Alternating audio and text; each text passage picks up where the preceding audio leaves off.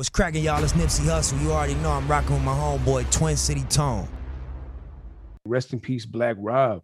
Man, That's crazy. Uh, I, you know, I didn't even know he passed away. Pete actually texted me on uh, well, that would have been Saturday night, and I was just over at my brother's house hanging out, and he asked me if I had uh a copy of the Go Radio intro. You know, the intro I used to do for a show when Oh, I yeah. rapped over Black Oh. Rob. Whoa, and um. I said, yeah. I said, I, I have it on one of my hard drives. I'll I'll look for it and send it to you. And he was like, rest in peace, Black Rob. And then I Googled it really quick and I said, man, I didn't even know. But um it's terrible. So he had did he have kidney failure? Is that what happened? I didn't really read into the whole the whole story. and and do you see that they're trying to bash Puffy? Like he- no, like he could have done more. no. What like- happened though?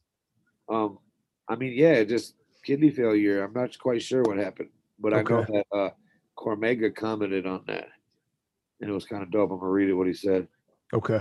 because everyone always has a um an opinion of what someone should have done. They're like, so Cormega says the truth is a ray of light.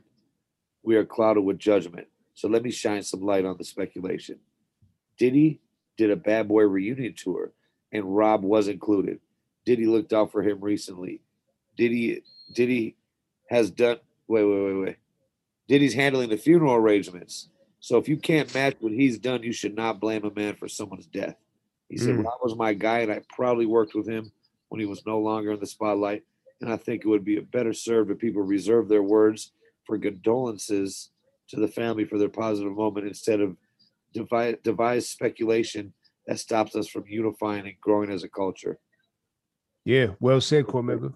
I agree with that. Because it's not Puffy's fault if that anyone, like, it's no one's fault that DMX passed away. If DMX Right. was a drug addict, it's his choice to right. use drugs. Yep. Yeah, I was kind of critical last episode of the people around him, but after I listened to it, I was like, you know what? He is a grown man. He made his own choices. I mean, all we can do is try to lead people in the right direction. At the end of the day, they're going to do what they're going to do as Right. adults. So, um, yeah, I mean, you can't you can't blame Puff. I think Puff did look out for him. You know, I mean, let's be honest. If it wasn't for Puff, we probably wouldn't even know who Black Rob. Well, I'm not saying he wouldn't have made an impact, but not on the level he made with with Bad Boy. No.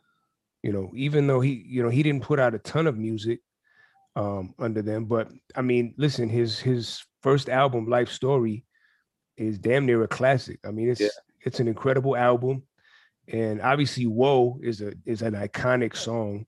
Iconic hit for sure. You can put that on still in the club, and it'll go crazy. For sure. Yeah. So Rest in peace, Black Rob. rest in peace, Black Rob. Do you remember the I first? opened up- I Go ahead. opened up for Black Rob at the Caboose. Me and Mike DeMarter did. Really? What year was that? Do you remember? Ah man, it had to be in the 2010 to 14 range. No, I don't remember it Okay. exactly, but Yeah. it was later in in, in the 2010s area. Okay. And yeah, we were one of the only opening acts. It was packed, sold out show. It was a really dope experience. Yeah. Not sold out, but it was a chunky show over there at the Caboose, and they- fit over usually a thousand in there. So Yeah. it was, that was a great experience opening up for the for the late Black Rob. I never saw saw him perform live. He's got a good live show. Yeah, it was decent, definitely. Yeah. Yeah, man. Yeah, going to I mean, I can't imagine he was that old. He's probably around 50, right? Right? Yeah. Maybe a little bit older, early 50s. I don't know, but still way too soon. Um, you know, Pete said something on I think he said on Twitter or Instagram, he said, you know, Black Rob was underrated. Like he never kind of he never really got his shine. And uh I would agree with that. You know, he's a very skilled lyricist. And like I said, Life He- Story is a great album. Um 51. 51. 51. Yeah, man. Yeah. Young, young, Terrible. real young.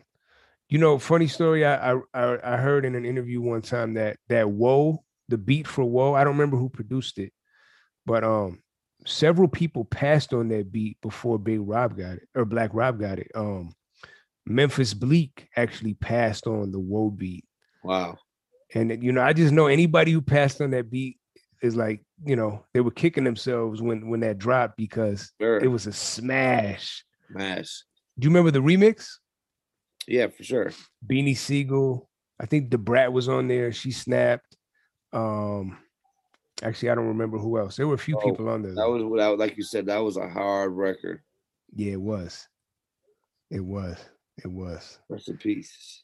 Rest in peace, Black. Like I said, your your intro has been rocking on that radio station from the beginning to the end, yeah, man. and I'm inspired by that. So that's hard. Shout out to Pete Peace. for for for Peace, running that, Black man. Rob. Yeah.